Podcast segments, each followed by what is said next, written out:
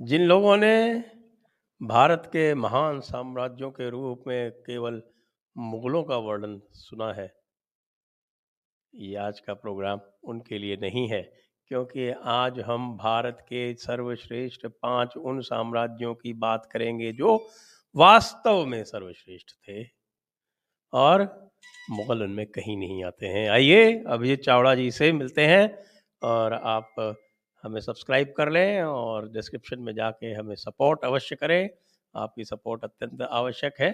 साल का बिल्कुल अंत चल रहा है, अंतिम दस दिन है। जी तो अब हम चलते हैं अभिजीत जी के पास। विषय है, भारत के आज तक के पाँच सर्वश्रेष्ठ साम्राज्य, द फाइव ग्रेटेस्ट एम्पायर्स।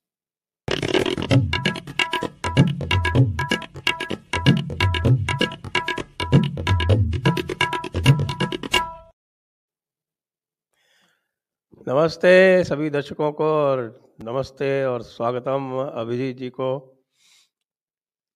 तो आज आपका प्रिय विषय है भारत के पाँच सर्वश्रेष्ठ साम्राज्य। अब मैं सीधे आपके पास दर्शकों को ले चलता हूँ। तो आप हमें बताएँ ये पाँच साम्राज्य कौन से हैं और हमें कारण भी बताएँ कि इन पाँच को ही आपने क्यों चुना और मुगलों को क्यों नहीं चुना। तो पाँच सर्वश्रेष्ठ साम्राज्य मेरे अनुसार आई I मीन mean, पाँच से अधिक है एक्चुअली लेकिन अगर पाँच को चुनना है मुझे तो मैं शुरू करूँगा मौर्यन साम्राज्य से मौर्य साम्राज्य फिर कुशान साम्राज्य फिर फिर गुप्ता साम्राज्य फिर कारकोटा साम्राज्य और चोला साम्राज्य। एंड एडिशनली मैं मराठा साम्राज्य की भी बात करूँगा। I will also add it I make it one of the top six लेकिन अगर बात करेंगे आज तो पहले पाँच की बात करेंगे। क्योंकि इनके बारे में लोग थोड़ा कम जानते हैं कंपेयर टू मराठा साम्राज्य। मराठा साम्राज्य का बहुत बड़ा कंट्रीब्यूशन है नो डाउट लेकिन आज उन पहले पाँच की बात करूँगा मैं विथ योर परमिशन सो सबसे पहला है मौर्यन साम्राज्य और और किस लिए मैं बोलता हूँ कि ये सबसे सर्वश्रेष्ठ साम्राज्य है? क्योंकि उन्होंने इंडिया का पॉलिटिकल यूनिटी इस्टेब्लिश किया और इन, इंडिया के भारत के बाउंड्रीज एक्सपांड किए बियॉन्ड जो आज हमें दिखते हैं। आज हमारे जो पॉलिटिकल बाउंड्रीज है वो काफ़ी सीमित है और आर्टिफिशियली ड्रॉन बाउंड्रीज है। तो इन साम्राज्यों ने two different in in different ways हमारी पॉलिटिकल बाउंड्रीज और हमारा जो स्फीयर ऑफ़ इन्फ्लुएंस है उसको काफ़ी ज़्यादा एक्सपांड किया अलग अलग डायरेक्शंस में beyond what we consider to be India today तो इसके लिए और और इसके बारे में कोई मोस्टली लोग जानते नहीं हैं। तो इसलिए मैं इनकी बात इनकी बात कर, करना चाहूँगा आज। जी तो मौर्य समाज साम्राज्य तो निश्चित रूप से जब मौर्य साम्राज्य का उल्लेख आएगा तो आचार्य चाणक्य का उल्लेख तो अवश्य आएगा ही। और आज भी चाणक्य नीति और चाणक्य सूत्र जो हैं आज भी प्रासंगिक हैं। तो आप थोड़ा बहुत बताएँ हमें मौर्य साम्राज्य के बारे में। जी तो मौर्य साम्राज्य का जो बिगिनिंग है, वो अलेक्जेंडर के इन्वेजन के बाद का है। तो एसेंशियली अलेक्जेंडर का इन्वेजन कब हुआ था? आई थिंक 327 बीसी के के आसपास हुआ था, अलेक्जेंडर का अटेम्प्टेड इन्वेजन ऑफ़ इंडिया उस समय नंद डायनास्टी नंद साम्राज्य था नॉर्थ ईस्ट इंडिया में मगध में, बिहार, बंगाल, उस उस जगह, और उनका काफ़ी पावरफुल आर्मी था। और अलेक्जेंडर ने इन्वेट करने का अटेम्प्ट किया भारत में, और बहुत बुरी तरह से हार गया वो एक छोटे से डिस्ट्रिक्ट लेवल राजा के हाथों पुरु पुरुषोत्तम, जिसको पोरस बोलते हैं ग्रीक्स उसके बाद वी डोंट नो एग्जैक्टली क्या हुआ, लेकिन उसके बाद नंद साम्राज्य बिखर गया, और उसी जगह पर पाटलिपुत्र में मौर्य साम्राज्य की स्थापना हुई अंडर चंद्रगुप्त मौर्य। तो ये मौर्य शब्द कहाँ से आता है? अलग अलग थियरीज है। एक तो कहते हैं कि मौर्य एक पुरानी पुराना फैमिली है लॉर्ड बुद्ध के समय का और ये क्षत्रिय फैमिली था ऐसा बोलते हैं। दूसरी बात दूसरा थियरी है कि एक लेडी थी मोरा नाम की। उसका पुत्र था चंद्रगुप्त, उसके लिए उसको मौर्य बोला गया। अलग अलग थियरीज है। We don't know for sure किसका बेटा था चंद्रगुप्त? लेकिन उसको ऑब्सक्योरिटी में से पुल किया विष्णुगुप्त चाणक्य जी ने द ग्रेट विष्णुगुप्त चाणक्य, और उसको इंस्टॉल किया as the king of Pataliputra, और फिर चंद्रगुप्त का मिलिट्री करियर शुरू हुआ, जिसके बारे में कोई ज़्यादा बोलता नहीं है, उसको एक एडमिनिस्ट्रेटर के रूप में हम देखते हैं, लेकिन उसने बहुत क्विकली बहुत जल्दी मिलिट्री कंक्वेस्ट किया ऑल अक्रॉस इंडिया और बहुत बड़ा साम्राज्य बना दिया उसने।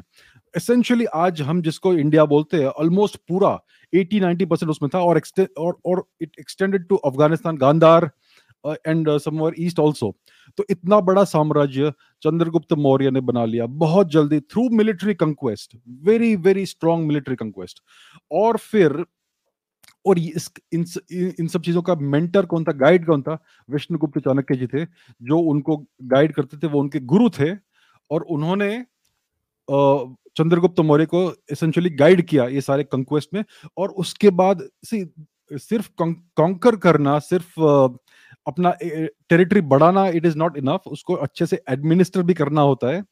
तो विष्णुगुप्त चाणक्य ने अपने अर्थशास्त्र के प्रिंसिपल्स के अनुसार पूरा एडमिनिस्ट्रेशन सेटअप किया, पूरे भारत वर्ष का।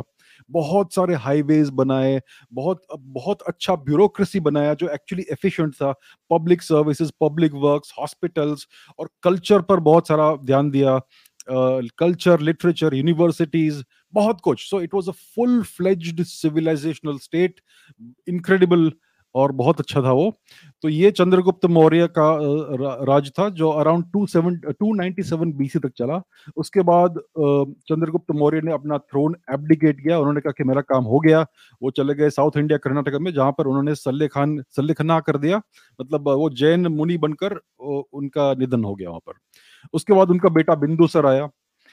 और बिंदु हाँ एक चीज़ मैं कहना भूल गया। चंद्रगुप्त के टाइम पर एक दूसरा इन्वेजन हुआ था सल्यूकस निकेटर का। तो सल्यूकस निकेटर अलेक्जेंडर का एक बहुत वरिष्ठ जनरल था, सेनापति था। उसने इन्वेट करने को कोशिश किया था भारत को और चंद्रगुप्त ने उसको भी हरा दिया, लेकिन फिर उनका अच्छा रिलेशनशिप हो गया। चंद्रगुप्त ने सल्यूकस की पुत्री के साथ विवाह कर लिया तो दोनों रिलेटिव्स बन गए और उसने सेल्यूकस से काफ़ी सारी टेरिटरीज ली ऑफ़ कोर्स बिकॉज़ वो उसको हराया था। और फिर उनके अच्छे रिलेशन हो गए, उसको 500 हाथी दिए फाइट करने के लिए एंड सो ऑन तो फिर इंडिया और ग्रीस, ग्रीक किंगडम्स के साथ बहुत अच्छा रिलेशनशिप हो गया था। काफ़ी कॉर्डियल वार्म फ्रेंडली रिलेशनशिप और फिर जब बिंदु सर आया as the king of India तो उसका भी बहुत अच्छा रिलेशन था विथ एंटीओकस जो सेल्यूकस का बेटा था।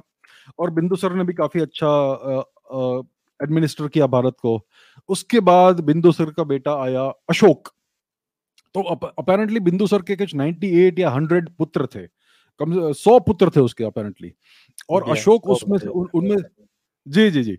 तो अशोक उनमें से एक पुत्र था लेकिन अशोक बहुत ये था क्या क्या कहते हैं बहुत ही एम्बिशियस था एम्बिशियस तो ऐसा कहा जाता है चंड अशोक के बारे में बुद्धिस्ट सोर्सेज में दूसरे सोर्सेज में, में भी कि बहुत ही क्रूर आदमी था उसने सारे के सारे अपने भ्राताओं की हत्या कर दी।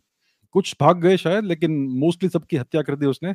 और वो भारत का महाराजा धीराज बन गया एम्पर बन गया। और इनिशियली ऐसा कह, कहते हैं कि वो बहुत ही क्रूर था बहुत सारे उसने अट्रोसिटीज किए अलग लोग आजीविक लोग पर बुद्ध और बहुत सारे लोगों पर जिसने भी उसको पॉलिटिकली अपोज किया था। और फिर उसने साउथ में कलिंगा पर चढ़ाई कर दी which is very famous Kalinga war और उसमें बहुत सारे लोगों की मृत्यु हो गई एक लाख से, से अधिक लोगों की मृत्यु हो गई और फिर कहते हैं कि उसका हृदय परिवर्तन हो गया उसने कहा कि ऐसा सब नहीं करना चाहिए लेकिन उससे पहले सबसे पहले अपना साम्राज्य और एक्सपांड कर दिया और फिर वो बिल्कुल पीसफुल बन गया और फिर वो अहिंसा की बात करने लगा है और उसने और, और अशोक की बात यह है कि वो उसका पीआर बहुत अच्छा था पब्लिक रिलेशंस क्योंकि उसने हर जगह पर अपने स्तंभ बना दिए। कुछ एटलीस्ट 14 मेजर इंस्क्रिप्शन है रॉक इंस्क्रिप्शन अगर आप अफ़गानिस्तान में जाए, अगर आप पेशावर, गांधार गांधार में जाए बॉर्डर ऑफ़ ईरान में जाए, आप ईस्ट में जाए बंगाल साइड अगर आप साउथ में जाए, हर जगह उसके स्तंभ मिलते हैं। आपको ये महाराष्ट्र में मिलेगा, गुजरात में मिलेगा। और उसमें उन उन स्तंभों पर ये सब अशोक के प्रिंसिपल्स मॉरल और एथिकल प्रिंसिपल्स के बारे में लिखा जाता है और उसने क्या क्या अचीवमेंट्स की है एंड ऑल दैट सो इस इसके कारण से एटलीस्ट एक अच्छी बात है कि हम मालूम पड़ता है कि इंडिया का साम्राज्य कितना बड़ा था। उसके बाउंड्रीज हमें दिखते हैं। और अशोक के, के आ, काफ़ी अच्छे आ, क्या कहते हैं डिप्लोमेटिक रिलेशन अशोक का जो इतिहास है वो थोड़ा सा विवादास्पद है जो जी। लेटेस्ट जो भी रिसर्च आ रही है उसमें ये पता चल रहा है कि वो तो कलिंग वार से पहले ही वो बौद्ध बन चुका था और उस समय बौद्ध जैन और उसमें बहुत ज़्यादा अंतर नहीं हुआ था होता था। लेकिन इस व्यक्ति ने वो एक जिसको कहते हैं कि धर्मांधता आरंभ की और बौद्ध बनने के बाद इसने कलिंग के ऊपर आक्रमण किया। और आश्चर्य की बात यह है कि ये जो सारी अहिंसा की बातें सब जगह मिलती हैं लेकिन कलिंग में जो वहाँ पर उसका भुवनेश्वर में ही जो स्तंभ है जो इडिक्ट है वहाँ पर वहाँ पर कुछ नहीं है। उस इडिक्ट में कोई अहिंसा की बात नहीं है तो वहाँ पर अहिंसा की बात नहीं है। संजीव सान्याल को आपने सुना होगा फ्रांसवा गोथियर और कई सारे लोग अब जो लिख रहे हैं कि अशोक का जो पूरा इतिहास है, वो भी मैन्युफैक्चर्ड है, वो भी ब्रिटिश द्वारा। और उन्होंने, और ये निश्चित हो गया कि अशोक ने जो पहली बार वो काम किया, जो जिस प्रकार से उसने एक बौद्ध धर्म का प्रचार प्रसार आरंभ किया और लोगों पर बंदिशें लागू करने का प्रयास किया। एक सेक्ट होता था, जैनों का आजीविका उनकी हत्या करवाई, और वो तो कलिंग वॉर के बाद की बात है। और उसके समय पर विघटन आरंभ हो गया। उसके कारण विघटन आरंभ हो गया। ये अब लेटेस्ट जो भी आ रहा है अशोक के बारे में। जी, आपने बिल्कुल सही कहा कि उसका जो परिवर्तन हुआ था टू द बुद्धिस्ट धर्म, वो कलिंग वॉर के कुछ वर्ष पहले ही हुआ था। और तो मतलब ये जो हृदय परिवर्तन और conversion to Buddhism it is not because of war and all that वो पहले से ही हुआ था it is all because of political reasons काफ़ी सारा पॉलिटिकल रीजंस थे उसके, और उसने बहुत सारा सब ऑपरेशन किया था अजीविकों का, जैसे जैसे आपने कहा। तो उस, उसका जो इतिहास है, उसको इस तरह से मोल्ड किया गया है बिकॉज़ ब्रिटिश प्रोजेक्ट था कि हिंदुइज्म और बुद्धिज्म को को डिवाइड करना है। उन्होंने उन्होंने सक्सेसफुली ऐसा पोर्ट्रे किया है कि बुद्धिज्म सेपरेट रिलीजन है। बुद्धिज्म कभी भी सेपरेट रिलीजन नहीं था। It is one of the main philosophical schools of thoughts of Hinduism लेकिन बुद्धिस्ट लेकिन ब्रिटिश ने ये इंप्रेशन ऐसा खड़ा कर दिया है और आज सब मानते हैं कि बुद्धिज्म बौद्ध धर्म एक अलग धर्म है। It is not part of Hinduism तो उसके लिए ये अशोक का प्रोजेक्ट था कि अशोक को ऐसा दिखाओ कि पहले वो हिंदू था, फिर ये धर्म परि ये हृदय परिवर्तन के बाद बुद्धिस्ट बन गया। ऐसा पोर्ट्रे करने की कोशिश की है। तो ये बिल्कुल गलत है। ये बिल्कुल गलत है। वो पहले से ही बुद्धिस्ट था। कुछ वर्ष पहले ही उसने बौद्ध धर्म का आ, आ, क्या बोलते हैं उसका उसके प्रिसेप्ट का पालन करना शुरू कर दिया था। और जैसे आपने कहा कि जो कलिंग में उसका जो स्तंभ है उसमें अहिंसा की, को, की कोई बात नहीं है। वहाँ पर उसने ऐसा ऐसा नहीं किया है। सो उसका पीआर बहुत जहाँ की होना चाहिए सबसे अधिक। बिल्कुल बिल्कुल। तो उसका पीआर बहुत टारगेटेड था। पीआर बहुत टारगेटेड था। Yes yes. तो ये बात है अशोक की। और तो फिर अशोक का भी मतलब उसने एटलीस्ट बहुत बड़ा साम्राज्य स्थापित किया उसने एक्सपांड किया थोड़ा सा। और अशोक के निधन के बाद उसका निधन कुछ 230 230 बीसी के आसपास हुआ था।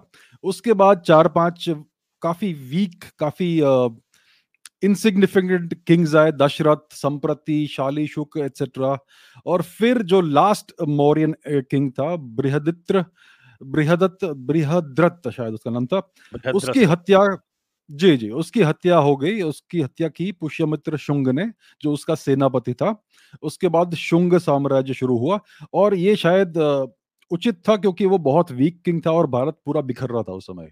तो पुष्यमित्र शुंग ने उसकी हत्या कर दी during military inspection field inspection और पुष्यमित्र शुंग नया महाराज बन गया भारत का, लेकिन उसने टाइटल सेनापति का ही रखा और फिर उसने वापस इंडिया को पॉलिटिकल स्टेबिलिटी दी दी। तो मौर्य साम्राज्य it is between 321 BC to 185 BC approximately डेढ़ सदी के आसपास का है।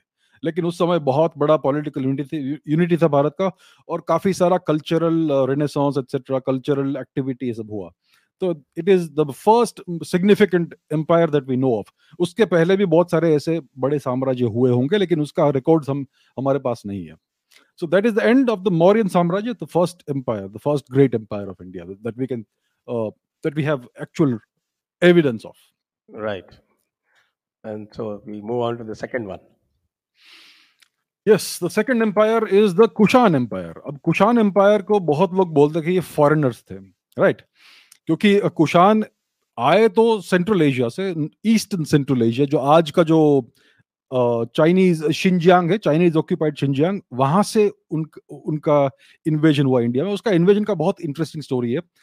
तो आज जो चाइना है इतना बड़ा, वो एक्चुअल चाइना नहीं है। हान प्रदेश तो बहुत बिल्कुल ईस्ट में है। That is the real China that is the real heartland of the Han people तो जो आज का जो शिंजियांग रीजन है, वहाँ पर ढाई हज़ार वर्ष पहले वहाँ पर हुन लोग रहते थे। हुन लोग, वहाँ पर ये तुषार लोग रहते थे, जिसको आज कुशान कहते हैं, और उसके थोड़े वेस्ट में शक लोग भी रहते थे। पूरा सेंट्रल एशिया स्कीथिया था पहले। तो ये हुन लोग अचानक से बहुत ही आक्रामक बन गए। उन्होंने बहुत बहुत मिलिट्री एक्टिविटी शुरू कर दी। तो कुशान सब कुशान वहाँ से भागने लगे। ये कुशान कौन थे? ये तुषार लोग थे। महाभारत में उनको तुषार कहा गया है। आज इंग्लिश में उनको टोकारियंस कहते हैं बिकॉज़ वो तुषार नाम यूज़ नहीं करना चाहते। उसको वेस्टर्नाइज करना चाहते तो उसको तुषार को टोकारियन बना दिया है। तो ये टोकारियन लोग के डिसेंडेंट्स थे जिसको जिसको ये चाइनीज़ लोग यूची बोलते थे। यूची दो आर द कुशांस अब ये जो हुन थे बिल्कुल ईस्ट में, वो बहुत आक्रामक बन गए, उनका काफ़ी मिलिट्री एक्सपेंशन होने लगा। तो कुशान वहाँ से वेस्टवर्ड्स भागने लगे। तो कुशान वेस्ट गए तो ये शक लोग जो थे उनके वेस्ट, वो भी भागने लगे कुशान से, क्योंकि Kushan were more powerful Scythians तो ये शक भागे वहाँ से और इंडिया में आ गए। तो वहाँ से शुरू होता है कि Indo Scythian invasion Scythian invasion of India ये स्कीथियन लोग, शक लोग भी इंडियन ओरिजिन के ही थे। उनके ब्राउन आईज थी डार्क हेयर था ब्राउन स्किन था। तो इन्होंने इंडिया में आक्रमण किया, इन्होंने इंडिया में थोड़ा बहुत अपना साम्राज्य बनाया। उसके एक सौ साल के बाद कुशान आए क्योंकि वो हुन से भाग रहे थे। तो कुन, कुशान के इन्वेजन शुरू हो गए भारत में। उन्होंने शुरुआत की गांधार से राइट तो उनका जो सबसे पहला मेजर किंग जो है, उनका जो पहला सबसे मेजर महाराज जो थे, उनका नाम था कुजूला कासा। ये अराउंड थर्टी एडी के आसपास पचास साल तक उन्होंने राज किया। उनका सबसे पहला काम था कि जो छोटे छोटे कुशान प्रिंसिपलिटीज थे, उनको यूनिफाई किया उन्होंने। तो सबसे पहले लड़ाई अंदर अंदर हुई और पूरे कुशानों को उसने यूनिफाई किया और फिर अफ़गानिस्तान गांधार में उन्होंने अपना साम्राज्य बनाया। उनके पुत्र का नाम था वीमा तख्तो वो भी काफ़ी इंटरेस्टिंग किंग थे। उन्होंने थोड़ा ये काम और आगे लिया। थोड़ा और साउथ में आए from from northern Gandhara to southern Gandhara around 90 AD के आसपास उनका निधन हुआ। उनके पुत्र का नाम था वीमा कल्पिश। वो कुछ पंद्रह साल के आसपास उनका साम्राज्य हुआ छोटा मोटा उसके बाद उनके पुत्र आए कनिष्क। अब कनिष्क को, को हम कहते हैं Kanishka the great with good reason. तो Kanishka was a military adventurer. उन्होंने पूरा का पूरा नॉर्दर्न भारत कॉन्कर कर लिया फटाफट वेरी क्विकली थोड़ा साउथ तक भी उनका साम्राज्य हुआ। उसके बाद वो नॉर्थ फिर से गए वेस्ट गए। आधा सेंट्रल एशिया कॉन्कर कर लिया। उसके बाद ईस्ट गए और पूरा तुषार प्रदेश प्रदेश जो था, वो वो उस समय उस समय चाइनीज़ वहाँ पर आ गए थे। उनको हटा दिया, पूरा तुषार प्रदेश भी ले लिया। तो उनका जो एम्पायर था, वो अराल सी से कैस्पियन सी तक था और पूरा ये पूरा Xinjiang Tarim river basin Taklamakan desert पूरा था और पूरा northern northern India northern western parts of eastern India इतना बड़ा साम्राज्य उन्होंने बनाया और ये बहुत ही कल्चरली एक्टिव व्यक्ति थे। कनिष्क उन्होंने बहुत सारा उन्होंने ऐसा उनको हिस्टोरियंस कहते हैं कि ये ये एक बुद्धिस्ट किंग थे लेकिन उनके जो कॉइन्स है उसमें कुछ पाँच प्रतिशत ही बुद्धिस्ट कॉइन्स है जिसमें बुद्ध का चिन्ह है।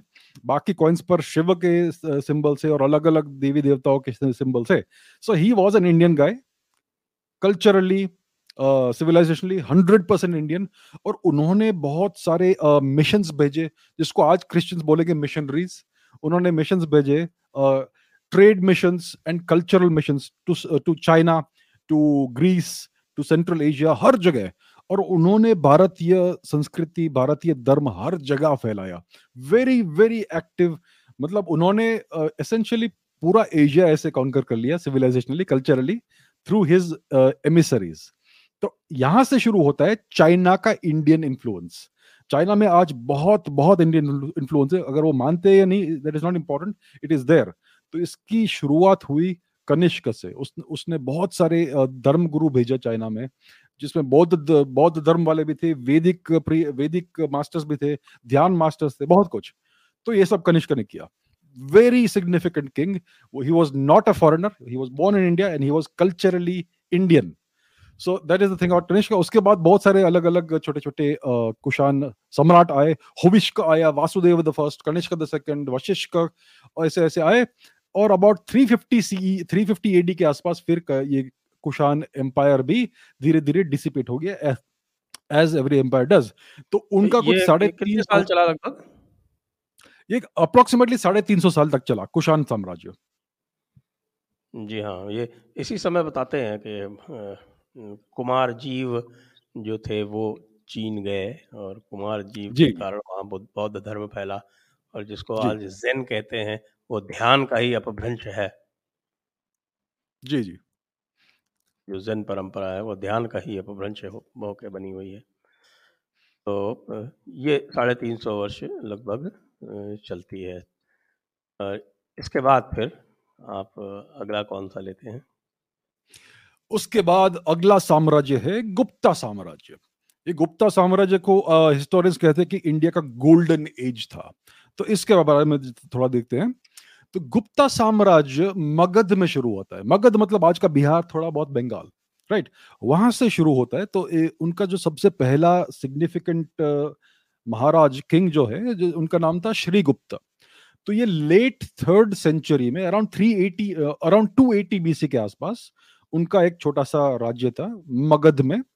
उनका नाम था श्रीगुप्ता उन्होंने कुछ ज़्यादा सिग्निफिकेंट किया नहीं लेकिन उनका एक साम्राज्य एक, एक छोटा सा राज्य था मगध में। उनका पुत्र था घटोत्कच जो वो भी कुछ लेट थर्ड सेंचुरी में ही था until the beginning of the fourth century तो घटोत्कच ने भी एक काफ़ी स्टेबल राज्य स्थापित किया था और उसने कुछ कुछ ज़्यादा सिग्निफिकेंट काम नहीं किया। अब घटोत्कच का पुत्र था चंद्रगुप्त द फ़र्स्ट चंद्रगुप्त, ये आया 319 320 एडी के आसपास और उसने मिलिट्री एक्सपांशन शुरू कर दिया। तो उसने वेस्ट में एक्सपांड किया ईस्ट में एक्सपांड किया, पूरा बंगाल ले लिया, उत्तर प्रदेश ले लिया। प्रयाग तक उसका राज्य था और उसने काफ़ी सारा एक्सपांड किया अपना टेरिटरी और उसने आई थिंक विवाह किया था एक लिच्छवी प्रिंसेस के साथ, जो काफ़ी एक पुराना फैमिली है। तो उससे उसका प्रेस्टीज बढ़ा, उसका पॉलिटिकल कंटेक्ट बढ़े और उसने काफ़ी सिग्निफिकेंटली लार्ज साम्राज्य बना लिया। अब उसका बेटा था समुद्रगुप्त। तो समुद्रगुप्त का एक स्पेशल बात है कि उसका पूरा जीवन एक एक्सटेंडेड मिलिट्री कैंपेन था। दैट्स इट शुरू से अंत तक मिलिट्री कैंपेन हर जगह उसने एक्सपांड किया। उसके, उसने आते ही सारे के सारे आजू बाजू के जो राजा थे, सबको अटैक कर दिया, सबको उड़ा दिया। उसका मिलिट्री एक्सपांशन इतना जल्दी इतना फास्ट हुआ कि सब डर गए भारत में। उस समय अभी भी कुछ गांधार में कुछ कुशान किंग्स थे छोटे मोटे उन सबने कह दिया भाई आप हमारे सम्राट हो हम आप हम हम, हम आपको मानते हैं हम आपको टैक्स देंगे। पूरे बंगाल में और पूरे नेपाल में हर जगह सभी ने उसको समुद्रगुप्त को अपना महाराज मान मान लिया महाराजा धीराज। तो तो श्रीगुप्ता घटोत्कच ये दोनों महाराज थे। लेकिन चंद्रगुप्त और समुद्रगुप्त महाराजा धीराज थे मतलब एम्परर्स थे। तो समुद्रगुप्त ने ये काम किया और उसने फिर ऑलमोस्ट पूरा भारत अपने अपने अंदर ले लिया। उसने साउथ में भी आक्रमण किया। It was a naval activity naval expansion plus infantry expansion और उसने मदुरई तक पूरा सदन भारत भी कॉन्कर कर लिया। तो Samudragupta was a military genius और ये अपना पूरा जीवन उन्होंने समुद्रगुप्त ने विष्णुगुप्त चाणक्य के प्रिंसिपल्स पर स्पेंड किया। That's it expand expand expand if you are militarily strong you must उस समय जो शक जो आते थे ये साइथियंस इनको भी हरा के भगाया था। ये खास तौर से जिसका ये मेहर कुल जिसकी बात करते हैं उस मेहर कुल को भी उन्होंने हराया था और मेहर कुल को बड़ा भाग के वो फिर बाद में कश्मीर में जाके छुपा था और वहाँ फिर उसका अंत हो गया था। ये भी मेहरकुल बाद में आता है। अब मेहरकुल एक्चुअली हुन था। एक्चुअली मेहरकुल जो है ना वो बाद में आता है वो ही वाज अ हुन वो स्कीथियन नहीं था। स्कीथियन मतलब उस समय गुजरात में स्कीथियंस का राज था रुद्र दमन एक्सेट्रा ये सब लोग ये स्कीथियन थे। Hun are a Turkic people they are they are different ethnicity Scythians भारतीय एथनिसिटी ही है हुन्स एक अलग एथनिसिटी है।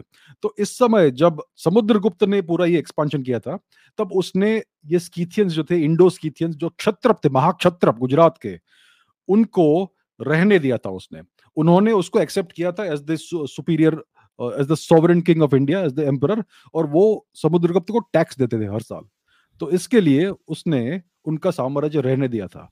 Because he was politically pragmatic कि आप हर जगह जाकर इन्वेट नहीं कर सकते। उसको बा, उसके बाद आप एडमिनिस्टर कैसे करोगे? यू नीड एबल एडमिनिस्ट्रेटर तो he use all the small kings as local administrators they all paid tax to him तो ये उसका पॉलिटिकल पॉलिसी था। It was a very good very pragmatic policy उसने साउथ इंडिया भी पूरा conquer कर लिया। वहाँ के भी किंग्स को पहले उसने बंदी बनाया। फिर उनको री इंस्टेट किया कि भाई आप मेरे लिए अब अब रूल करोगे। You are my guys now तो इस उसका ये पॉलिसी था। So that is how he conquered all of India Samudragupta very good military administrator उसके बाद उसका पुत्र आता है कुमार गुप्त। कुमार गुप्त ने और एक्सपांड किया भारत को। ये इनकी राजधानी उज्जैनी कब शिफ्ट हुई? ये मुझे एग्जैक्टली exactly याद नहीं है मुझे देखना पड़ेगा लेकिन उनका ओरिजिनल राजधानी पाटलिपुत्र ही था। जी हाँ लेकिन बाद में ये उज्जैनी में शिफ्ट हुए विशेषकर जी जी स्कंदगुप्त के समय तो बिल्कुल शत प्रतिशत बताते हैं कि साहब जी जी कहीं ये अराउंड दैट टाइम मुझे वो वो देखना पड़ेगा डिटेल्स लेकिन I am giving the big picture here Chandragupta Vikramaditya की बात करते हैं तो चंद्रगुप्त विक्रमादित्य का भी राजधानी तो उनकी उज्जैनी ही बताई जाती है। उज्जैनी ही है। जी जी बिल्कुल हाँ। तो उसके समुद्रगुप्त के बाद उनके पुत्र आए चंद्रगुप्त द सेकंड तो उन्होंने और एक्सपांड किया भारत को। उन्होंने वेस्टवर्ड अश्वमेध यज्ञ किया। तो समुद्रगुप्त ने अश्वमेध यज्ञ फिर से शुरू किया था। कुछ सदियों से बंद था वो अश्वमेध यज्ञ। कुछ सदियों से किसी ने किया नहीं था, अश्वमेध यज्ञ। समुद्रगुप्त ने शुरू किया था वापस वो रिवाज। उसके बाद चंद्रगुप्त टू, जो उसका पुत्र था, उसने भारत को वेस्टवर्ड एक्सपांड किया। उसने पूरा सिंध ले लिया। उसने पूरा गुजरात पहले ले लिया। उन्होंने वो जो, उसके समुद्रगुप्त ने जो स्कीथियंस थे इंडो स्कीथियन महाक्षत्रप, उनको रहने दिया था। उनको एज एज किंग्स रहने दिया था। तो चंद्रगुप्त टू, जो उसका पुत्र था, उसने वो साम्राज्य में पूरा ले लिया। उससे क्या हुआ कि उस समय गुजरात में बहुत सारे पोर्ट थे, हार्बर्स थे, जो स्कीथियंस कंट्रोल करते थे, और वहाँ से इंडिया का ट्रेड होता था with Egypt with Rome, with the western world. बहुत ही लुक्रेटिव ट्रेड था भारत का। तो चंद्रगुप्त टू ने वो अपने कब्जे में कर लिया और फिर उसको इतना बड़ा रेवेन्यू सोर्स मिल गया बिकॉज़ ऑफ़ दैट उसके बाद वो सिंध में गया, सिंध को उसने कॉन्कर कर लिया। फिर वो नॉर्थ गया, उसने बल्क बहालिक को भी कॉन्कर किया। बहालिक मतलब आज का गांधार, आज का ख्वाराज्म जो कहते हैं central Asia part of central Asia उतना एक्सपांड कर दिया चंद्रगुप्त सेकंड ने। वेरी वेरी पावरफुल किंग उसके बाद उसका पुत्र आया कुमार गुप्ता जो कुछ चालीस साल राज किया, बहुत स्टेबल राज वेरी गुड एडमिनिस्ट्रेशन लेकिन उसके साम्राज्य, उसके टाइम पर क्या हुआ कि हुन्निक इन्वेजन शुरू हो गए भारत के। तो ये जो हुन थे जिन्होंने कुशान को भगाया था ये हुन उस समय रोम पर आक्रमण कर रहे थे और उस उस समय इंडिया में भी आक्रमण शुरू किया उन्होंने। तो भारत में उनको कहते थे श्वेत हुन श्वेत हुन। उनके जो किंग थे ये तोरमण मिहिरकुल एक्सेट्रा तो उस समय आ, ये लोग गांधार में ऑलरेडी स्थापित हो गए थे कुमार गुप्त के समय पर और उन्होंने बार बार बार बार बहुत पावरफुल इन्वेजन किए भारत के। और उस समय इंडिया का पूरा जो फ्यूचर था बैलेंस में था। लेकिन कुमार गुप्त का एक पुत्र था स्कंद गुप्त बहुत यंग था लेकिन बहुत ही एबल मिलिट्री पर्सन था वो। तो उसने बार बार वो इन्वेजन को रिपील किया डिस्ट्रॉय किया डिफीट कर दिया। फिर कुमार गुप्त कुछ अस्सी कुछ अस्सी नब्बे वर्ष के उम्र में उनके उनका निधन हो गया और उनके पुत्र स्कंद गुप्त ने साम्राज्य का हाथ आ, का रिस्पॉन्सिबिलिटी लिया और फिर से हुन्निक इन्वेजन शुरू हो गए। और स्कंद गुप्त ने कहा कि मैं कुछ भी हो जाए मैं इनको हरा दूँगा। मैं खाना एक प्लेट में नहीं खाऊँगा एक, एक पत्ते पे खाऊँगा और मैं बिस्तर पर नहीं सोऊँगा ज़मीन पर सोऊँगा लेकिन जब तक उनको हराता नहीं हूँ मैं ऐसा लाइफ स्टाइल अडॉप्ट करूँगा। तो उसका पूरा लाइफ उसने ये हुंस को उनसे लड़ाई की और उनको हराया।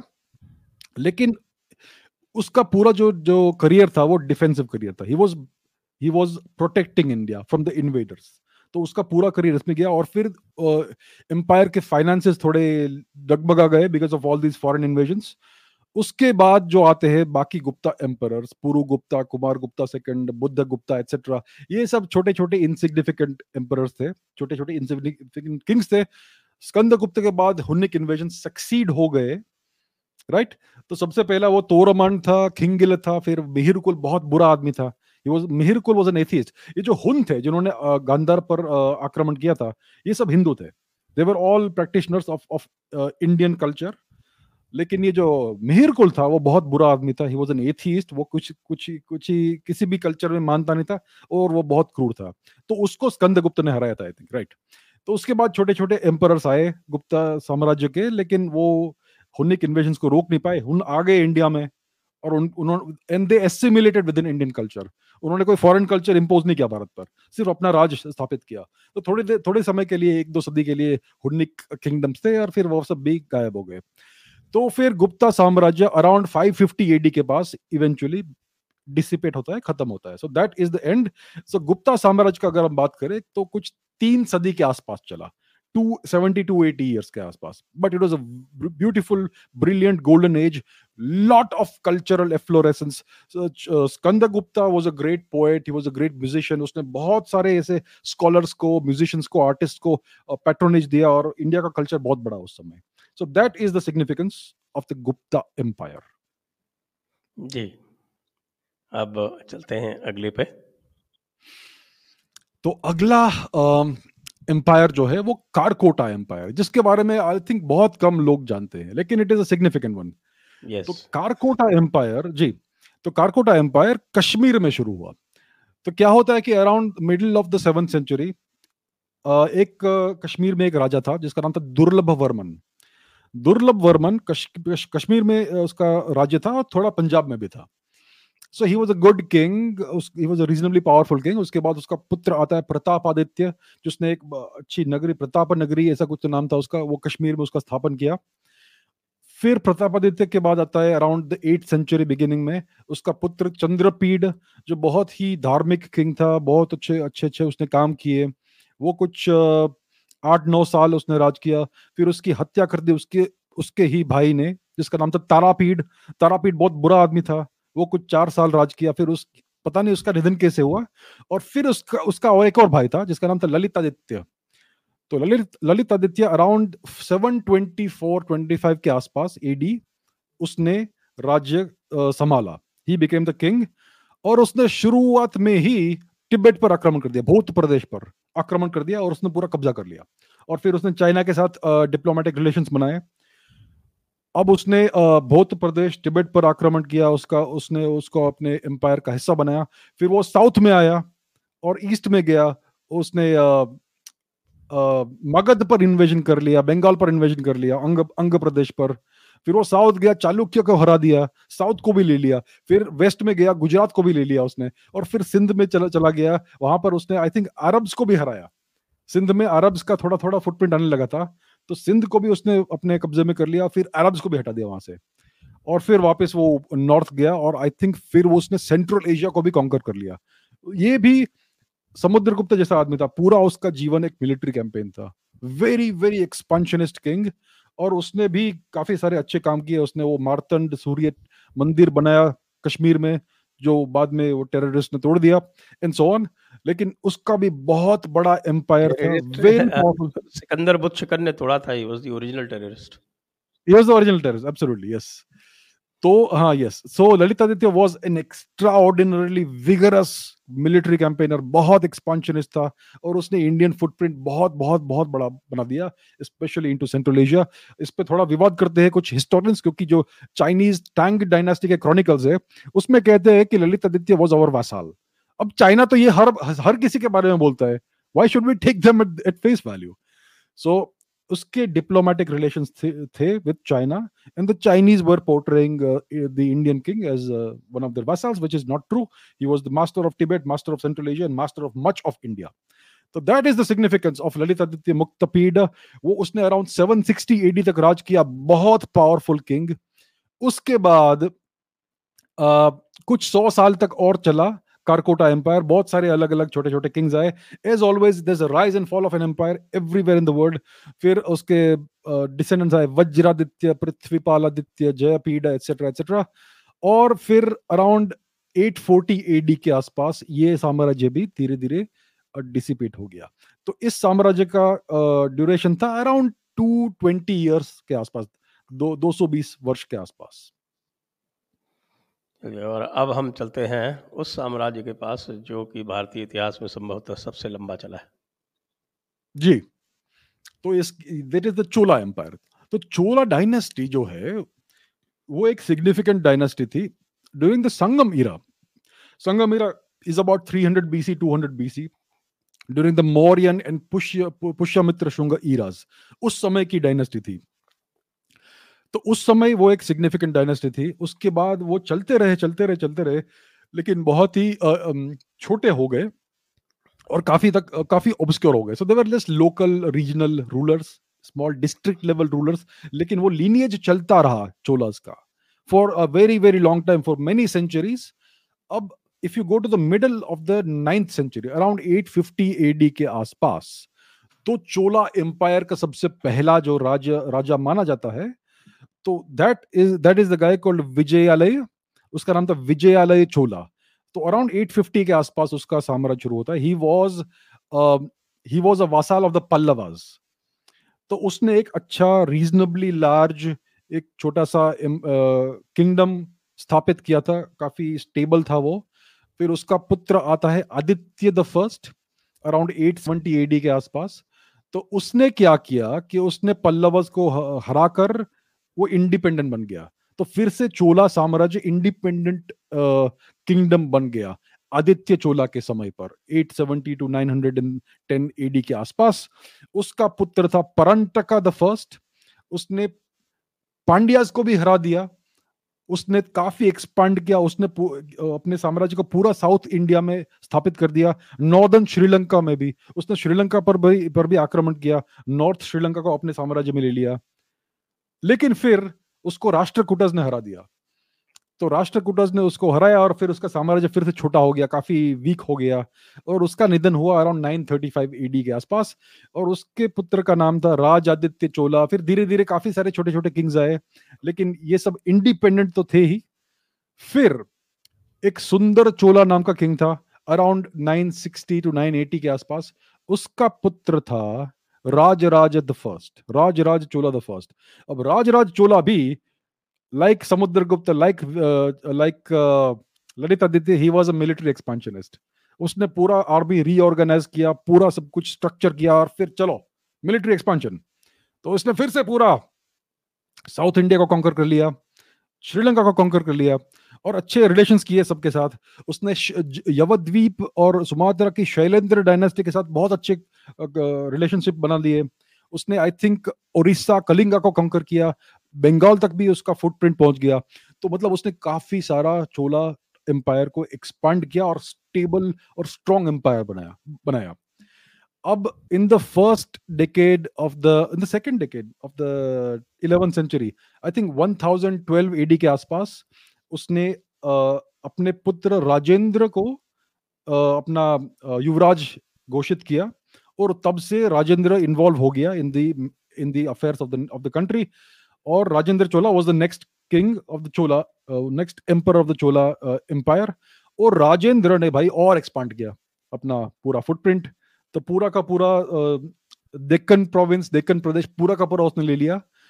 पूरा बंगाल ले लिया, उसका फुटप्रिंट ब्रह्म देश तक चला गया, बर्मा तक। और फिर क्या हुआ कि ये जो शैलेंद्र डायनेस्टी थी इंडोनेशिया की वो एक्चुअली चोलास के वासाल्स थे राइट लेकिन चाइना को वो ऐसा पोर्ट्रे करते थे कि चोला हमारे वासाल है। तो they were misrepresenting the situation politically to the Chinese तो ये बात मालूम पड़ी, राजेंद्र चोला को बस ने, उसने बोला ऐसे थोड़ी चलता है। तो उसने पूरी अपनी नेवी ली और चढ़ाई कर दी इंडोनेशिया पे और पूरा का पूरा इंडोनेशिया ले लिया उसने। So the entire Indonesia came directly under Indian control during the time of Rajendra Chola. Huge huge expansion पूरा फिलीपींस तक चला गया उनका फुटप्रिंट राइट और फिर उसने बहुत सारे बहुत सारे कल्चरल वर्क्स किए राजेंद्र चोला ने बहुत सारे टेम्पल्स बनाए। उसके पिताजी ने भी राजराज ने भी बहुत सारे टेम्पल्स बनाए थे। राजेंद्र ने और टेम्पल्स बनाए। उसने एक वैदिक यूनिवर्सिटी स्थापित की जहाँ पर वेदों का स्टडी होता था। Very very culturally active person उसके बाद उसका पुत्र आया राजा राजा धीराज चोला। उसने भी काफ़ी इंटरेस्टिंग और काफ़ी स्टेबल uh, एम्पायर चलाया कुछ तीस चालीस वर्ष तक उसके बाद राजेंद्र द सेकंड आया फिर तीन चार और किंग्स आए और फिर धीरे धीरे ये एम्पायर भी अनफॉर्चुनेटली डिसिपेट हो गया by the end of the eleventh century तो if you look at the look at the high tide of the Chola Empire, it is around two and a half centuries. Okay. But otherwise, it is said that they ruled for almost 1200 years. The dynasty is almost 1500 years, but the empire, the imperial phase about, is about two and a half centuries. Uh, okay. तो आप सभी लोग सुन रहे थे ये पाँच विशिष्ट जो साम्राज्य हैं हमारे उनके बारे में थोड़ा सा मुगल साम्राज्य से भी तुलना कर दें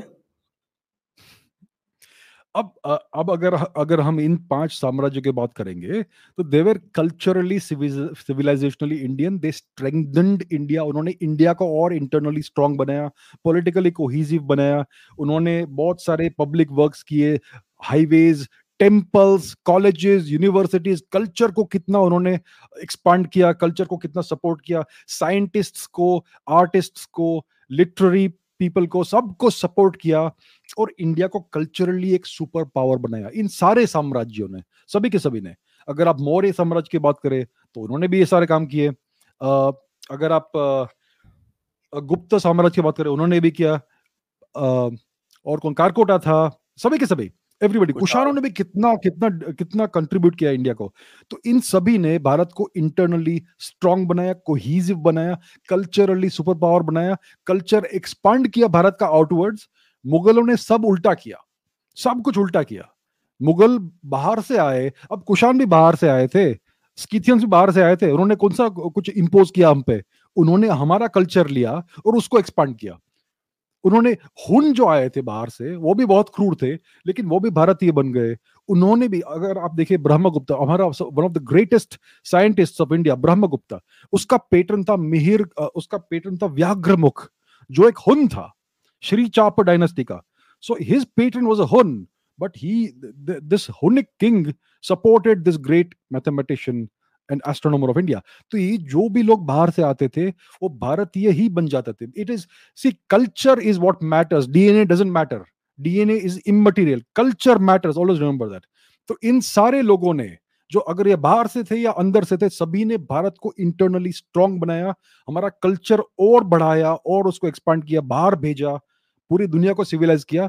मुगल बाहर से आए, उन्होंने भारत को तोड़ा, भारत पे जेनोसाइड किया और हमारा कल्चर अप्रूव करने की कोशिश की। And they succeeded to a large extent कितने सारे, हज़ारों टेंपल्स डिस्ट्रॉय कर दिए। ये तुर्कों ने क्या किया? हमारे सारे यूनिवर्सिटीज डिस्ट्रॉय कर दिए। हमारे भारत भारत में इतने सारे महान यूनिवर्सिटीज थे। आज एक भी नहीं है। सब के सब रूइंस में है। सारे के सारे लाइब्रेरीज जला दिए। महीनों तक चले, जले लाइब्रेरीज ये कौन सा? ये ये डिफरेंस है। मुगल साम्राज्य टर्को मुगल साम्राज्य और हमारे सारे, ये जो पाँच हमने बात की और और मराठा एम्पायर की बात करें तो भी। So, ये डिफरेंस है complete difference black and white night and day जी हाँ जी हाँ जी हाँ। और, पहले कि हम दर्शकों के पास जाएँ मराठा साम्राज्य के बारे में भी आप कुछ कहना चाहते थे? जी, मराठा साम्राज्य भी बहुत ही बहुत ही सिग्निफिकेंट है। सबसे जो लेटेस्ट साम्राज्य ग्रेट एम्पायर्स की अगर बात करें तो मराठा साम्राज्य ही है। उसकी स्थापना obviously the great Chhatrapati Shivaji Maharaj ने की। He was he came from a very very weak background उनका कुछ बैकिंग नहीं था, कुछ नहीं था। His father was a small minor administrator he under he was वो वो मुगलों के अंडर ही थे। तो वहाँ से उनका यह शुरू हुआ और शिवाजी महाराज ने धीरे धीरे धीरे धीरे अपना फुटप्रिंट एक्सपांड किया। थोड़ी देर उन्होंने for the sake of convenience for the sake of strategy थोड़े समय के लिए मुगलों से कोऑपरेट भी किया थोड़े समय के लिए और फिर उसने बगावत कर दी शिवाजी महाराज ने और अपना पूरा एक इंडिपेंडेंट किंगडम स्थापित किया। Unfortunately Shivaji Maharaj died too young in his fifties fifties is too young fifties is too young it was very unfortunate for India कि वो इतने जल्दी मर गए। उसके बाद उनके जो जो सक्सेसर थे पेशवाज उन्होंने जो शिवाजी महाराज ने जो किया उन्होंने एक फ्रेमवर्क एस्टेब्लिश किया कि कैसे हम एक एक किंगडम uh, को एडमिनिस्टर करें कैसे मिलिट्री को एडमिनिस्टर करें। Because that was taken forward by the Peshwas they benefited from the ground work that he laid and they were able to benefit in such a manner that they were able to conquer almost all of India back तो उनके जो descendants थे, उनके जो successor थे पेशवाज उन्होंने पूरा Mughal empire destroy कर दिया और ऑलमोस्ट पूरा का पूरा भारत फिर से अपने कंट्रोल में ले लिया अप टू सदर्न अफ़गानिस्तान अगर थोड़ा और समय मिलता तो अफ़गानिस्तान गांधार को भी वो क्लीन अप कर देते थे। They established Hindavi Swarajya across India by the middle of the eighteen century seventeen fifties seventeen sixties तक। पूरा का पूरा इतना बड़ा एम्पायर उन्होंने कर दिया। Unfortunately unfortunately the great great Marathas were again plagued by internal dissent by petty rivalries और फिर उसका फ़ायदा ये ब्रिटिश लोगों ने उठाया और फिर 19 सेंचुरी या somewhere around that time there were this Anglo Maratha wars और फिर मुगल सॉरी मराठा साम्राज्य का ब्रेकअप हो गया। वेरी वेरी अनफॉर्चुनेट अगर उन्होंने पॉलिटिकल यूनिटी चलाई होती कंटिन्यू की होती तो आज भारत में बहुत ही अलग सिचुएशन होता। But they are one of the greatest empires without a single doubt of India the Marathas ji on this note we can go to the question answers हम चल सकते हैं प्रश्नों के ओर। और मैं सभी से अनुरोध करूँगा, आप इस वीडियो को शेयर करें लाइक करें, हमें सब्सक्राइब करें और डिस्क्रिप्शन में जाके आप हमें सपोर्ट अवश्य करें। और साथ में आप हमें फॉलो भी वहाँ से कर सकते हैं। Press the bell icon on YouTube and don't